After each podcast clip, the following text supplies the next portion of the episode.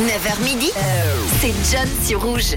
Mercredi 25 janvier, vous êtes sur Rouge. Bonne fête au Manuel pour les amoureux du foot et de foot anglais. Aujourd'hui, on a une date assez importante, une date qui est restée gravée dans l'histoire du foot le 25 janvier 1995. Il y a 28 ans, Eric Cantona pète les plombs et agresse à coups de pied un spectateur qui vient l'insulter durant un match de foot qui opposait Crystal Palace et Manchester United. Il sera condamné à deux semaines de prison ferme, transformé en 120 heures de travaux d'intérêt euh, général. Un coup de pied sauté qui fera le tour des télévisions et qui laissera une empreinte indélébile dans les mémoires, dans l'histoire du foot, avec euh, cette photo et ce coup de pied qu'on appelle désormais le Kung Fu Kick. C'est également aujourd'hui l'anniversaire d'une série, une série de mon côté qui aura tout de même euh, marqué mon enfance. Je l'ai vu avec une version plus récente, mais c'est les 62 ans des soins dalmatiens.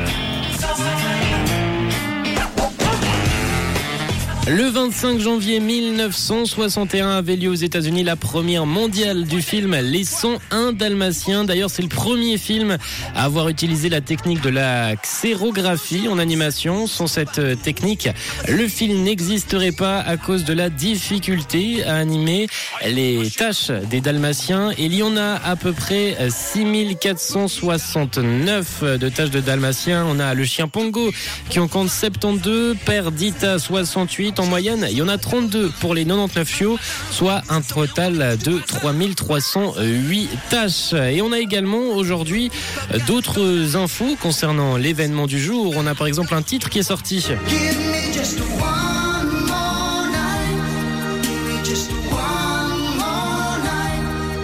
Un titre, que dis-je Un classique de la musique. Le 25 janvier 1985, il y a 38 ans, Phil Collins sortait son album No Jacket Required avec les deux chansons phares de ce projet, euh, Studio ou encore One More Night qu'on entend à l'heure actuelle.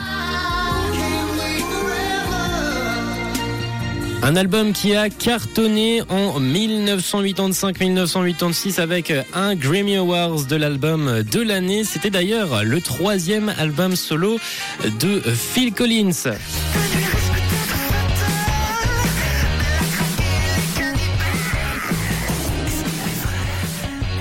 Autre titre. Autre style, c'est M qui sortait le 25 janvier 2019, il y a 4 ans, son album, son sixième album, Lettre Infinie, le successeur de l'album Il, paru en 2012 avec deux extraits qui avaient été publiés avant la sortie de l'album. Un très bon album de M qui avait bien marché, qui avait bien marché tout de même. Mais M, c'est pas ce qu'on va écouter, en tout cas pas dans l'heure. Là, on va se lancer cette matinée avec Bruno Mars dans quelques minutes, mais tout de suite, c'est Robin Schulz et Dennis Lloyd sur Rouge. Belle écoute. Une couleur. Une radio. Une radio. Rouge.